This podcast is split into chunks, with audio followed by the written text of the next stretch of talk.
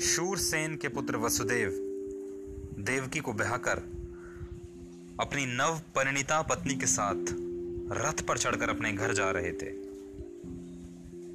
उस समय उग्रसेन का पुत्र कंस अपनी बहन देवकी को प्रसन्न करने के लिए वसुदेव के रथ के घोड़ों की रास स्वेच्छा से अपने हाथ में लेकर हाँक रहा था। उसी समय अचानक आकाश से एक आश्चर्यजनक ध्वनि गूंजी, जिसने विशेष रूप से कंस को संबोधित किया। हे कंस, तुम कितने मूर्ख हो। तुम अपनी बहन तथा बहनोई का रथ हाँक रहे हो। किंतु तुम ये नहीं जानते कि तुम्हारी इसी बहन की आठवीं संतान तुम्हारा वध करेगी। आकाशवाणी सुनते ही कंस ने देवकी के केश पकड़ लिए। और उसे अपनी तलवार से मारना चाहा। वसुदेव को कंस के इस दुर्व्यवहार पर आश्चर्य हुआ अतः वे अपने क्रूर और निर, और निर्लज साले को शांत करने के उद्देश्य से अत्यंत तर्क तथा प्रमाण सहित इस प्रकार बोले हे मेरे प्रिय साले कंस तुम भोज वंश के सर्वाधिक प्रसिद्ध राजा हो तुम अपनी मृत्यु से इतने भयभीत क्यों हो? मृत्यु तुम्हारे जन्म के साथ ही उत्पन्न हो चुकी है। जिस दिन तुमने जन्म ग्रहण किया, उसी दिन से तुम्हारी मृत्यु प्रारंभ हो गई है। मान लो कि तुम 25 वर्ष के हो।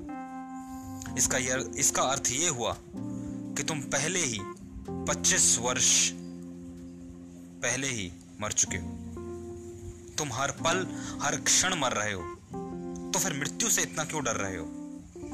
अंततः मृत्यु अवश्यम भावी है। तुम चाहे आज मरो या सौ वर्ष बाद, तुम मृत्यु से बच नहीं सकते। तो फिर मृत्यु से इतना क्यों डरते हो? वस्तुतः मृत्यु का अर्थ है इस वर्तमान शरीर का विनाश।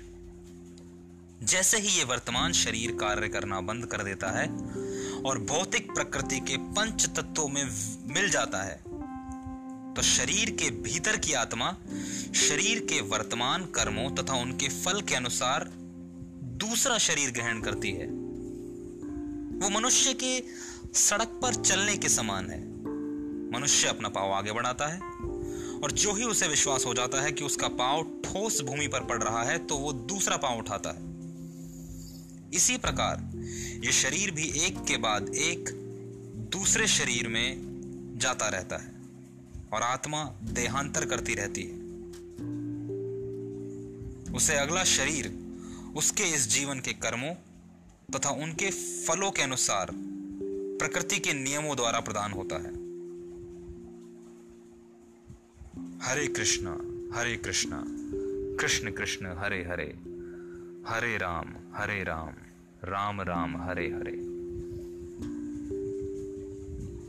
हेलो दोस्तों, मेरा नाम है प्रशांत कुमार और आप मेरे साथ सुन रहे हैं पॉडकास्ट श्री कृष्णा